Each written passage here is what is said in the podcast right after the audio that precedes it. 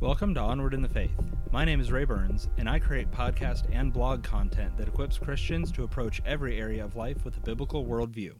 Today is going to be part two of our discussion on my three step guide to reading and understanding the Bible.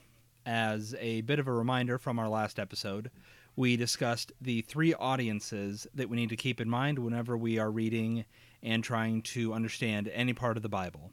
That first audience is the original audience, that is who was this spoken to or written to and who is saying it, considering things like the time period, the genre of the literature, and things like that.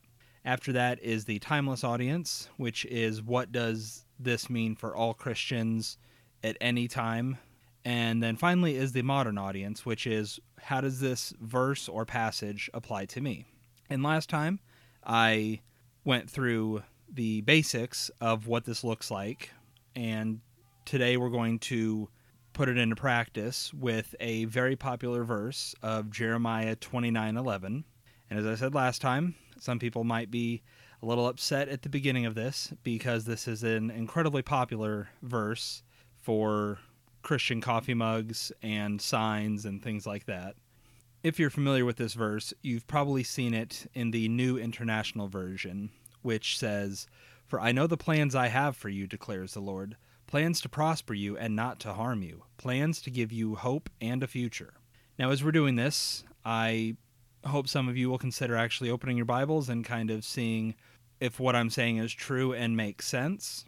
You can use really almost any Bible version that you're comfortable with. I will personally be working from the New American Standard Bible, and the way that this verse reads there is For I know the plans I have for you, declares the Lord, plans for welfare and not for calamity, to give you a future and a hope. So, whenever this verse is discussed or used, or when people declare it, it often has a very similar tone to it people use it in terms of their own prosperity. God doesn't mean to harm you, He plans to prosper us. That's what it says in the verse itself. God has prosperity in mind for us, that's His plan.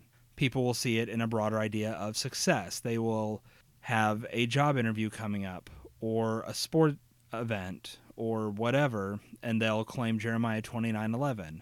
God has plans to give me a hope and a future you know success is a good thing you know being successful at a job gives us a future and and we feel like that that's what that verse means for us people will see it as just general good that god means for us in our lives a tragedy may befall someone or someone may be living in uncertainty and they'll use this verse to encourage themselves that in the end everything's going to work out well in a way it's almost kind of like a christian karma where you know bad things may be happening, but the person's going to get good out of it because they they deserve good and God wants good for them. Um, likewise, people may use it for just hope in general. Whenever there's death or sickness, we want to know why. We want it to mean something. And this verse can be reassuring and comforting in those times where everything seems dark and hopeless that we feel like God's saying to us, no, I know the plans I have for you. I'm planning not to harm you, but to give you hope. And that can give us great comfort. But when we're trying to understand what a Bible verse is actually saying, it's very important that when we're reading it, we are letting the Bible tell us what it means rather than us reading a string of words and applying whatever meaning we want to it. By that, I mean if we were reading something written in the Bible and something written in the Quran, and if we were to take part of a speech from Martin Luther King Jr., and if we were to just take a few words out of that that sounded good or hopeful, we could apply whatever meaning we wanted to it. Whether it's what was originally meant in those words, as long as we are only going to look at a handful of what's being said, we can make it say whatever we want. And that can be very dangerous because a lot of times what we will do is read the Bible and make it say what we want for it to say rather than reading it and letting God tell us through His Word what He wants us to know, whether we like it or not. And so when we read the Bible in that way, by us reading into it, us putting our meaning on it, what we will often do is make our personal desires in that moment be the lens that we're viewing the Bible through. And so with this verse, we will read it and say, Well, I desire to have good in my life. I desire to have this bad thing happening to me to be worth it for me in the end. I want a job loss to end up becoming an even better job in the future.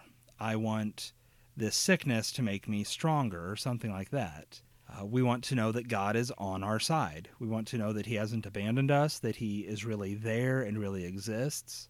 And ultimately, it's very tempting to look at this verse and really use it for a sense of self empowerment or even general basic inspiration, not necessarily pointing us to God, but just making us feel better, making us feel powerful, making us feel like, yeah, this is going to work out for me. This is going to go well for me. I'm going to come out of this even stronger and more successful and more prosperous than before. And God is promising that He's going to do that for me. And so when we do that, we make this Bible verse about us. And so when God says that He plans to not bring us calamity, but that He has our well being in mind, when He says that He wants to give us a future and a hope, we're defining what that means based on what we want it to mean, rather than what God intends when He said it. And as we've discussed, it's very, very important for Christians to be responsible readers and we're reminded of that in 2 Timothy 2:15, which says, "Be diligent to present yourself approved to God as a workman who does not need to be ashamed, accurately handling the word of truth." So as followers of Christ, if we want to be diligent, if we want to be responsible with this precious gift God has given us in the Bible, then we want to make sure we're handling Jeremiah 29:11 and everything in the Bible accurately, like Paul calls us to. So, using the three step guide from previously, let's take a look at what it looks like to read and understand the Bible by letting the Bible speak for itself. And the first thing we need to look at is the original audience. First thing to consider whenever we're reading any part of the Bible is what kind of book is this? Because Jeremiah is different from Psalms and different from Ephesians and different from Genesis all of these have different tones to them because they're different genres. In other words, in normal literature, you have fiction genres or science fiction, horror, mystery, historical nonfiction, things like that. And what's written in those is going to change based on its genre. And so with Jeremiah, we need to consider that this is a prophet book, a book of prophecy. Prophets, in a very brief summary were messengers from God. God had something he wanted to communicate to his people, to Israel. He would choose a prophet, and that prophet would speak on behalf of God. They would often say, Thus declares the Lord, and things like that. In other words, they had the authority to represent God to Israel. Now, sometimes this could be metaphorical. If you've ever read the bulk of something like Revelation, a lot of that is metaphor. It's weird, it's strange, and it's sometimes confusing but based on what we're reading here, this doesn't seem to be a metaphor. It doesn't seem to be imagery. It just seems to be here is what God said. So, what we're going to read then is what God wanted Israel to understand. And so, the first main question we ask about our original audience is who is saying this? Now, this is Jeremiah speaking, but he's delivering this message from God. And we can see this if we go all the way back to Jeremiah 29 and the first part of the first verse, which says, Now these are the words of the letter which Jeremiah the prophet sent from Jerusalem. So, what we're reading here is something that Jeremiah wrote and sent on for Israel to read. Now we want to ask, well, who is he talking to? And we can see that he's talking to the Israelites who are in the Babylonian captivity. And if we keep reading verse 1, we will see this because it says, To the rest of the elders of the exile the priests, the prophets, and all the people whom Nebuchadnezzar had taken into exile from Jerusalem to Babylon. And then in verse 4, he goes on to say, Thus says the Lord of hosts, the God of Israel, to all the exiles whom I have sent into exile from Jerusalem to Babylon. So now it's really important for us to stop and ask, well, what is this Babylonian captivity? Why did Israel get sent from Jerusalem to Babylon? And this is a long string of very unfortunate events and it all really starts with Israel being Israel, in that they were following God, and then they looked at the culture around them and said, "Aha, we want to be like them. And this was primarily led by King Manasseh. And you can read more about this in 2 Kings chapter 21, verses 1 through 17. And you can see all the stuff that he decided to lead Israel into doing. But the basic summary of it is that they worshiped other gods, they defiled the things of God, and everyone in Israel seemed just fine going along with it. So King Manasseh led them, but people followed. Now, from here, God said that he was going to basically break up Israel, he was going to have them conquered. And after a few kings after King Manasseh, this eventually happened, and Israel was conquered and then finally captured by Nebuchadnezzar II. And these people of God, God's chosen people, as punishment for their continued idolatry and disobedience, were sent to this wicked, corrupt, sinful city called Babylon. So, in a nutshell, that's what's happening here. That's the context. That's what this Babylonian captivity is all about. And as we're going to read, we're fairly early on into this because of what God is about to tell them about their time that they're going to spend there. And so now we say, we know who is speaking, who they're speaking to. Now we need to say, why are they talking about this? Why is God saying what he's saying? And for this, we need to rewind a few verses, looking at Jeremiah 29, verses 8 and 9, where it says, For thus says the Lord of hosts, the God of Israel Do not let your prophets who are in your midst and your diviners deceive you, and do not listen to the dreams which they dream, for they prophesy falsely to you in my name. I have not sent them, declares the Lord.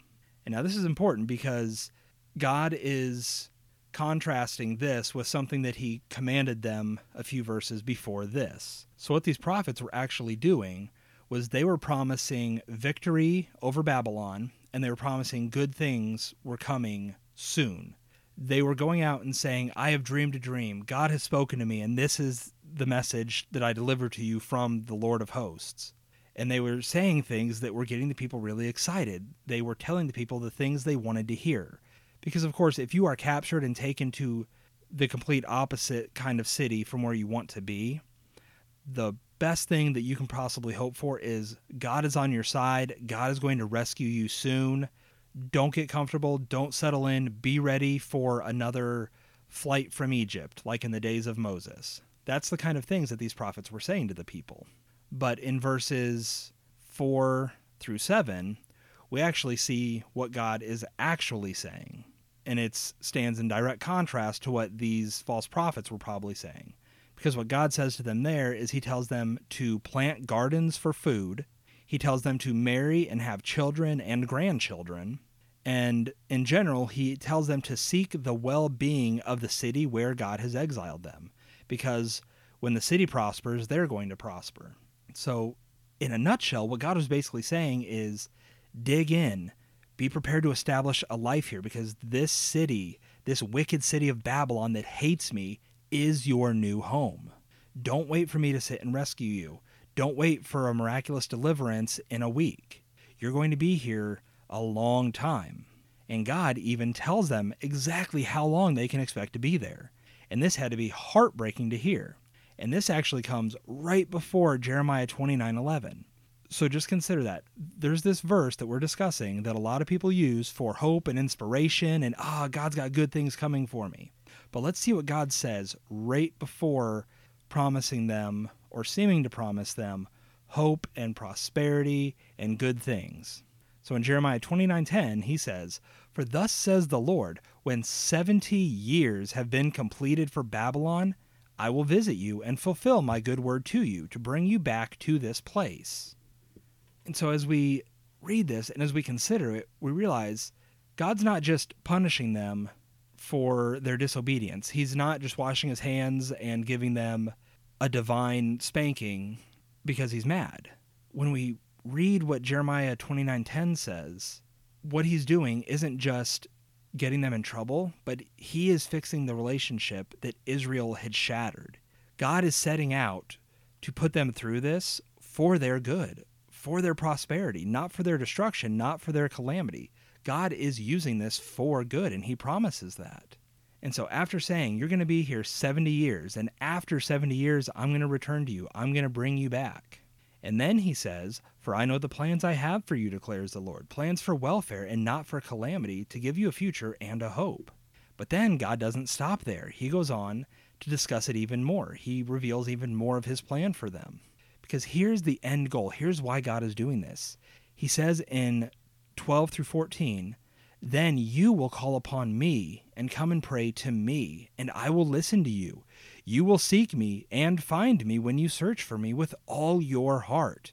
I will be found by you, declares the Lord, and I will restore your fortunes and will gather you from all the nations and from all the places where I have driven you, declares the Lord, and I will bring you back to the place from where I sent you into exile. So now we need to be very careful here as we're moving on that this is to Israel. And we have to remember this is to Israel. So when God is promising he's going to restore their fortunes and gather them from the nations, he is saying, You Israel at this period in time, here's what I'm telling you I'm going to do. So we need to not jump ahead. We need to make very certain we remember this is not to us yet. We're not interpreting what this means to us today. But what we do see here is that God and Israel had a rift between them. Now, God is God. He could have just snapped his fingers, fixed their hearts instantly, and they could have just immediately started praising God once again. But he didn't he chose to spend the next 70 years bringing Israel back to him, for them to want to turn to him, to cry out to him, to say, God, you are our God and no other God is like you. That's what God desired for them to do, and he chose to spend 70 years to get them to do it. And it wasn't just God sitting and waiting around, he allowed them to be conquered by their enemies, by a wicked nation in order to fulfill his greater purpose. And his greater purpose wasn't their individual good, but for them as a people, as a nation, to turn back to him, for his chosen to love and worship him as they need to do. Not because God needs it, but because God knows this is what's best for them to do.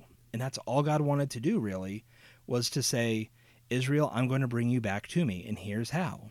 So finally, we need to ask God said it, Israel heard it. What did it mean to Israel? How, did, how would this have impacted them? And we can really consider several things that could have been running through their minds at the time. Initially, they could have felt like God was abandoning them, right? 70 years. If someone was born that day, they would be 70 before they could return to Israel and escape Babylon. 70 is forever, especially when you're in captivity, when you're trapped and suffering. And that becomes even more difficult to understand because most likely anyone who could understand what was being said at this exact moment would be dead. If you're a 20 year old listening to this, you would be 90 when God chose to bring Israel back to him. And in the setting, there's a good chance that a lot of those people probably knew they weren't going to live to see this.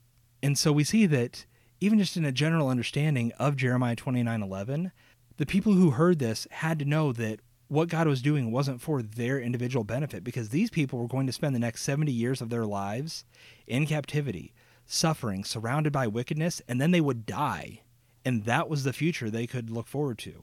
That was the best hope they had was to hopefully not live too bad of a life before they died, knowing that their children or their grandchildren were the ones who were going to inherit God's rescue. But at the same time, Israel knew they messed up. They had to know they messed up even though it would take them 70 years to fully turn back to God, in that moment they had to be in repentance. They had to see the cost of their sin. But what God was doing was not leaving them in darkness, but promising that there was a light at the end of it, that He had bigger plans in mind for them despite their disobedience, despite their sin and their own wickedness. He told them, Israel, there's a purpose for your suffering. And above all, God showed them that He was in control. Even when these wicked Babylonians had conquered them and captured them, God was saying, This wasn't something that I'm trying to work around. This isn't something where I'm making the best of a bad situation. This was my decree. Babylon may feel like they're powerful and in control, but they are going to get theirs. And if you read history, you'll see Babylon really got theirs. But for now, Babylon is my tool for your good, for you to return to me. And that's step one we've looked at the original audience. We've looked at who's speaking, who they're speaking to, why it's happening, and sort of what impact this would have had on the people of that time. And having seen that, now we can go on to step two, which is that timeless audience. And as a reminder, my favorite way to explain this is that it's like we're eavesdropping on this conversation. God, through Jeremiah, isn't speaking to us today in the year 2020. He's not saying, You there, Christian, reading this on your iPhone or your Android or on your computer or in your Bible while sipping on coffee while you have electricity illuminating what you're reading. God's not talking to that person. He's talking to Israel. But we are eavesdropping on that conversation, getting a glimpse of who is this God? What kind of character does he have that he would say these things, that he would do these things? Who is this person that can do what he's saying he's doing? And so, in a way, we're going to now kind of build a character profile and say, based on what we're seeing, based on what we're hearing, who is this God? Who is he? What is he about? What does he do? What do we need to know about him? And a good thing that we can ask ourselves is what do we learn about God and what do we learn about the people based on what we're hearing? Now, the truths that we can kind of get from people in this bigger context are that evildoers don't act outside of God's control. No matter how horrible the crime or how horrible a, a group may be, they're not outside of God's sovereignty. God was in control of Babylon, He's in control of what's happening elsewhere. We may not understand why he does what he does, but that's not what's important for our faith and trust in him. We also see the importance of not letting culture conform our desires and our beliefs because that's the opposite of God transforming our minds, like we see in Romans 12 2. Israel had let culture dictate what they wanted, what they desired, where they thought their satisfaction would be, and it was the complete opposite of everything that represented God. And then finally, we see that if God's ultimate desire for this 70 year Babylonian captivity was to bring his people back to him, then what we see is that as people, we will never ever be satisfied apart from fully surrendering our lives and our hearts and our minds to God. Because that is what God desired for them. And even though that was Israel, we know that that is just what he desires for his people, because that is what people need. We need God, and nothing else can satisfy. And from there, we can learn some big, big truths about God. One, we learn that God doesn't react to situations, but He is the actor. He's the one that initiates things. He talks about how He knows the plans that He has. These things that are happening are things that are all according to His plan. He decreed that this would happen generations ago with King Manasseh, like we discussed. He himself allowed Babylon to rise to power. He allowed them to set themselves against Israel he allowed King Nebuchadnezzar to grow up to be the kind of person that would want to do these things to Israel, and then he let it happen. So it's not like they just came along and God was trying to scramble and figure out something. No, he knew all this was happening centuries and centuries ago. We also see from this that God is sovereign. He is in control. God's not just a really super version of us who's trying to work with the best information he can and do what's within his limited power to make the best of things. No, God is in control. He has the plans. He said, You're going to be here for 70 years, and you can guarantee they're going to be there for 70 years. Babylon's not going to suddenly get conquered ahead of time. Israel's not going to lead a rebellion and escape and be free. No, they're going to be there 70 years because that's what God decrees. Likewise, at the end of all this, God's not hoping that his gamble paid off. He says, You're going to return to me. You're going to turn to me with your whole hearts. And we know without a doubt Israel is turning to God with their whole hearts at the end of this because that is what God has designed to happen. And then a few more things that we can kind of learn about God through this is that he doesn't abandon his people. There were probably people growing up, you know, children or or younger kids who may not have understood what it was like to live in Israel, to be the people of God. All they understood was this this pagan culture that they were growing up in and how these Israelites were kind of weird and mistreated. And there may have been people who were saying, well, does God even care? Is God still here with us? And we see from this that no, God doesn't abandon his people. He doesn't just leave them floating in the breeze. Another thing we see is that when God punishes his people, he does it to restore them. He does it to fix the relationship that we have broken. Whether it's Israel then or whether it's us today, God is a God who takes his people and does not let them go. He does not let them just love sin and just wash his hands of them because, oh, they're too broken. I can't do anything with this anymore. No, God is God, And his ultimate desire and goal is to constantly bring us back to him because without him, we're going to be just like Israel. We're going to constantly fall into our own version of idolatry and sin and pride and wickedness. But God's not content to just let us sit and stew in our filth. God will gently or sometimes harshly bring us back to Him, but He will bring us back to Him.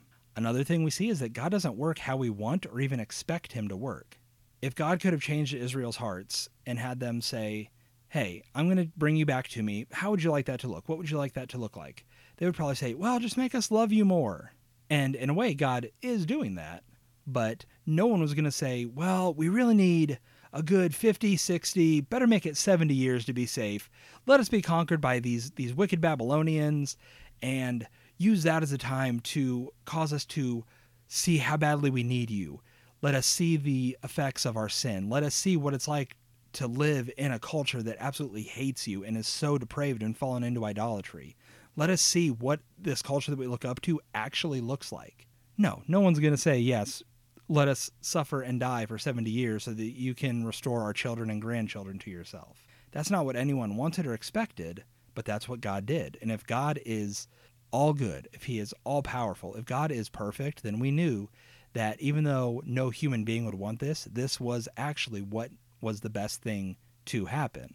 We also see that God is not someone who acts with our happiness in mind, but ultimately for his own glory. Because God is not sitting there saying, Oh, well, how can I make these people the happiest? What can I do to make them really like me? God's ultimate purpose, God's ultimate design and desire is for his own glory to be shown because that is the best thing because God's glory is his goodness, is his power, is his love, is his justice and his mercy. And so his motivation isn't, well, how can I use all my power to make them happy for a few weeks until they find something else to make them happy? No, it's how do I bring these people to a state where they have exactly what they need, which is to love and serve me, not because I'm an egomaniac, because God's not, but because that is how they were designed, and that is what will give them the greatest satisfaction, the greatest life they could possibly imagine. More than wealth, more than success, more than fame, more than even good health, God's greatest desire is for us to simply surrender and to live a life not of yo yoing back and forth, not of being tossed around and hoping that we can land on truth one day, definitely not for us to go try what the culture tells us is going to make us happy and then when everything falls apart we then go running back to God in prayer. That's not his desire for our lives. If God is our satisfaction, then his greatest desire for us is not our happiness, but our finding him and living a life dedicated to him. Because Christ didn't die to make us happy. Christ died to bring us to God because only he could do that.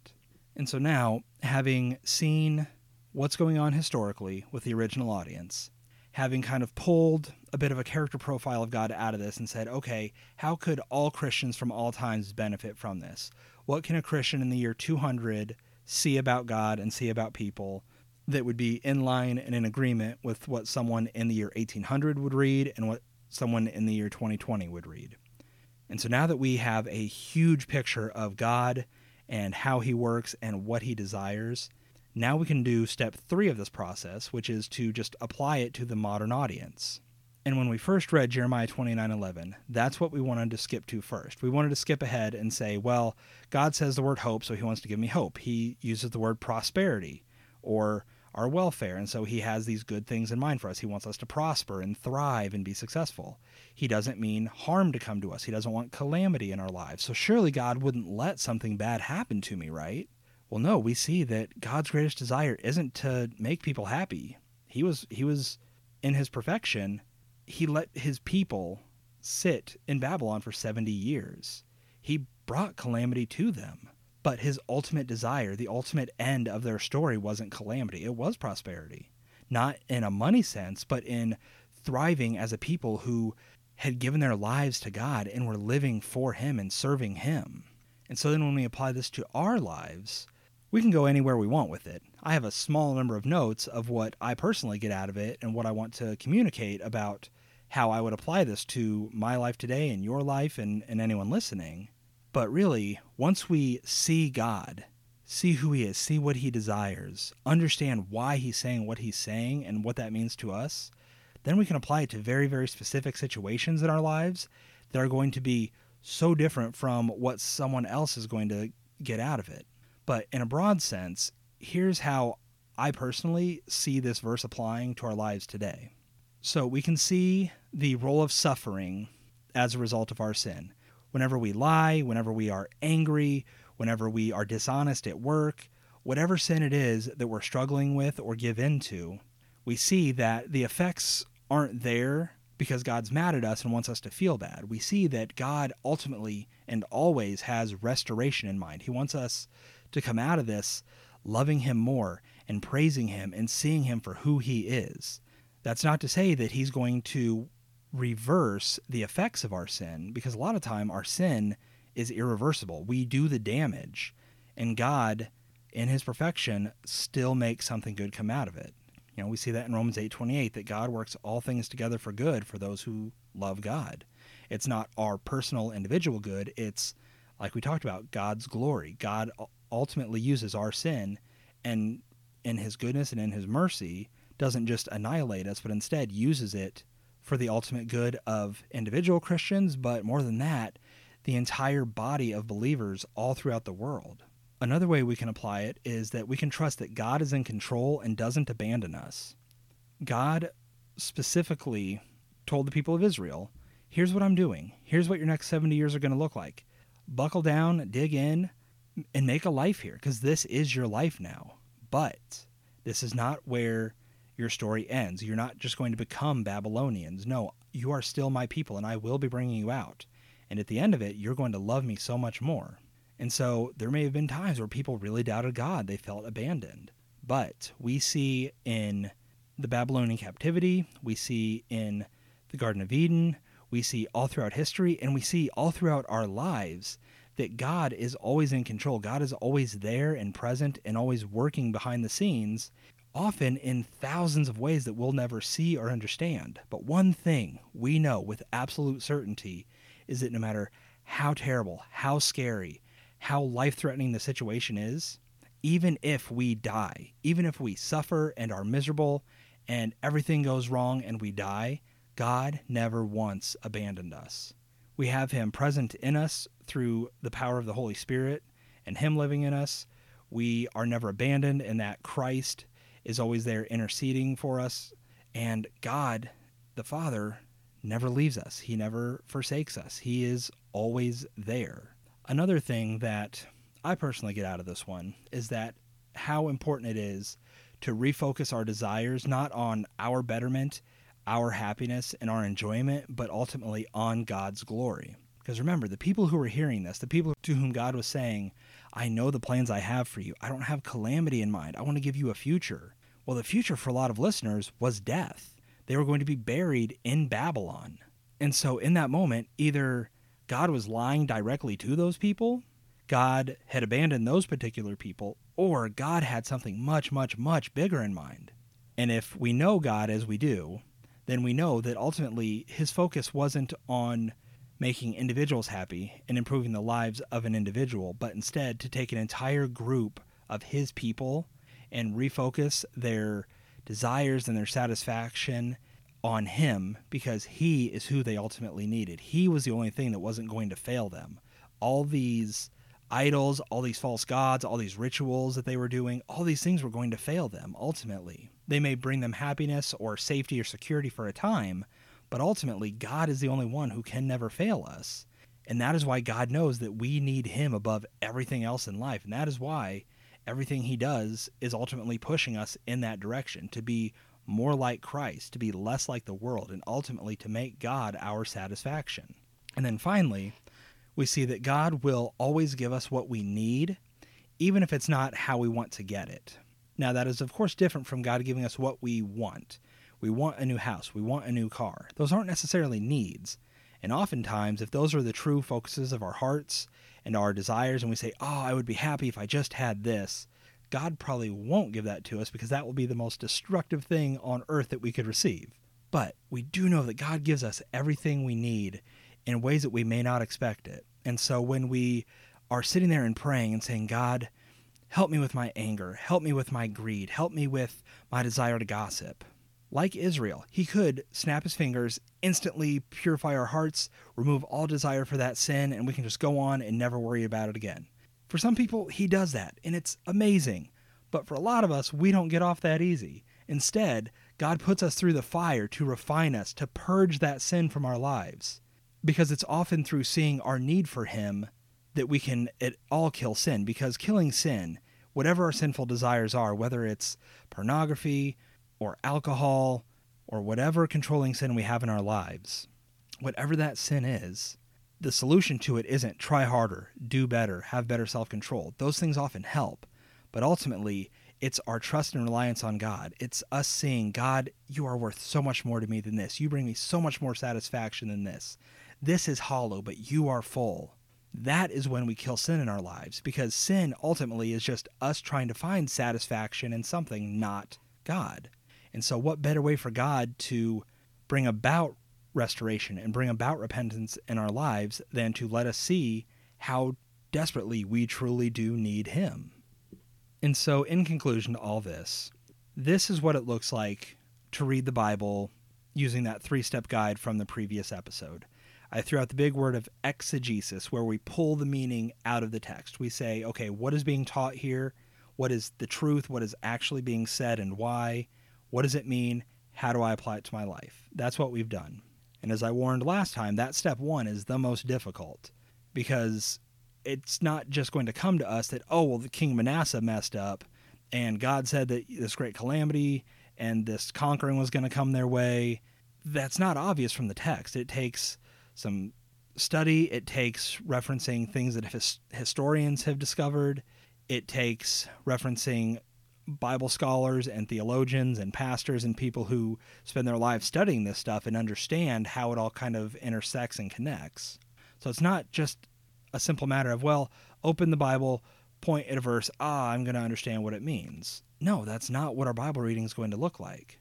But despite the difficulty, despite sometimes even the frustration and feeling lost and hopeless and discouraged, at the end of the day, if our ultimate goal is seeing God as He's revealed Himself in the Bible, then this isn't just one option of reading. This isn't just one method or one strategy ultimately, I think this is the only way for us to see who God is as he's revealed himself in the Bible, because this is the way to read that takes what is being said and lets it speak for itself. It lets the Bible say what it means to say, and then from that, we get out of it what we need based on the truth presented. We're not putting our meaning into it, our understanding into it.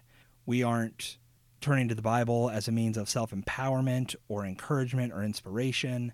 Instead, we are turning to the Bible as God's perfect word that reveals who God is, who Christ is, and what he did for us, the role of the Holy Spirit in our lives. It reveals who we are as people and how little worth and power we really have, and how so perfect and amazing God is, and how through Christ that gap has been bridged and we can have fellowship with God. We can have God in our lives, but it's not about our happiness, it's about His glory. And so when we're seeking that, when we're ultimately seeking the things that God desires, which are His glory and His people turning to Him and surrendering to Him, then first looking at that original audience and then the timeless audience and then finally getting our our application is going to be the best way for us to truly know not what we hope God says or who we hope He is, but who He truly is as He's shown Himself. And so, really, this is worth the self discipline required. It's going to take a long time because this is a way of reading that most people aren't familiar with because it's hard. It seems like it's for pastors and really nerdy Christians, but really, this is just responsibly reading the Bible. And it's not about being smart, it's not about doing it, quote unquote, the right way and making people feel bad for not doing it a certain way it's really just about being responsible, doing the hard work, handling God's word well, and treasuring it for what it is, so that at the end of the day, we get exactly what we want, which is to truly see who God is. And the more we see God for who he truly is, and not what we want him to be, not what our opinions of him are, not how we are kind of forcing our belief systems into the Bible, but instead just letting Him reveal Himself, the more of that God that we see, then the more that we, as followers of Jesus Christ, can live a life that is dedicated to nothing more and nothing less than bringing Him glory. Thank you for listening to Onward in the Faith. If you found this episode useful, consider supporting me for as little as $1 every month by visiting patreon.com slash onward in the faith. Links to my Patreon and this episode's original article are in the show notes. Now go out there and keep moving onward in your faith toward maturity in Christ.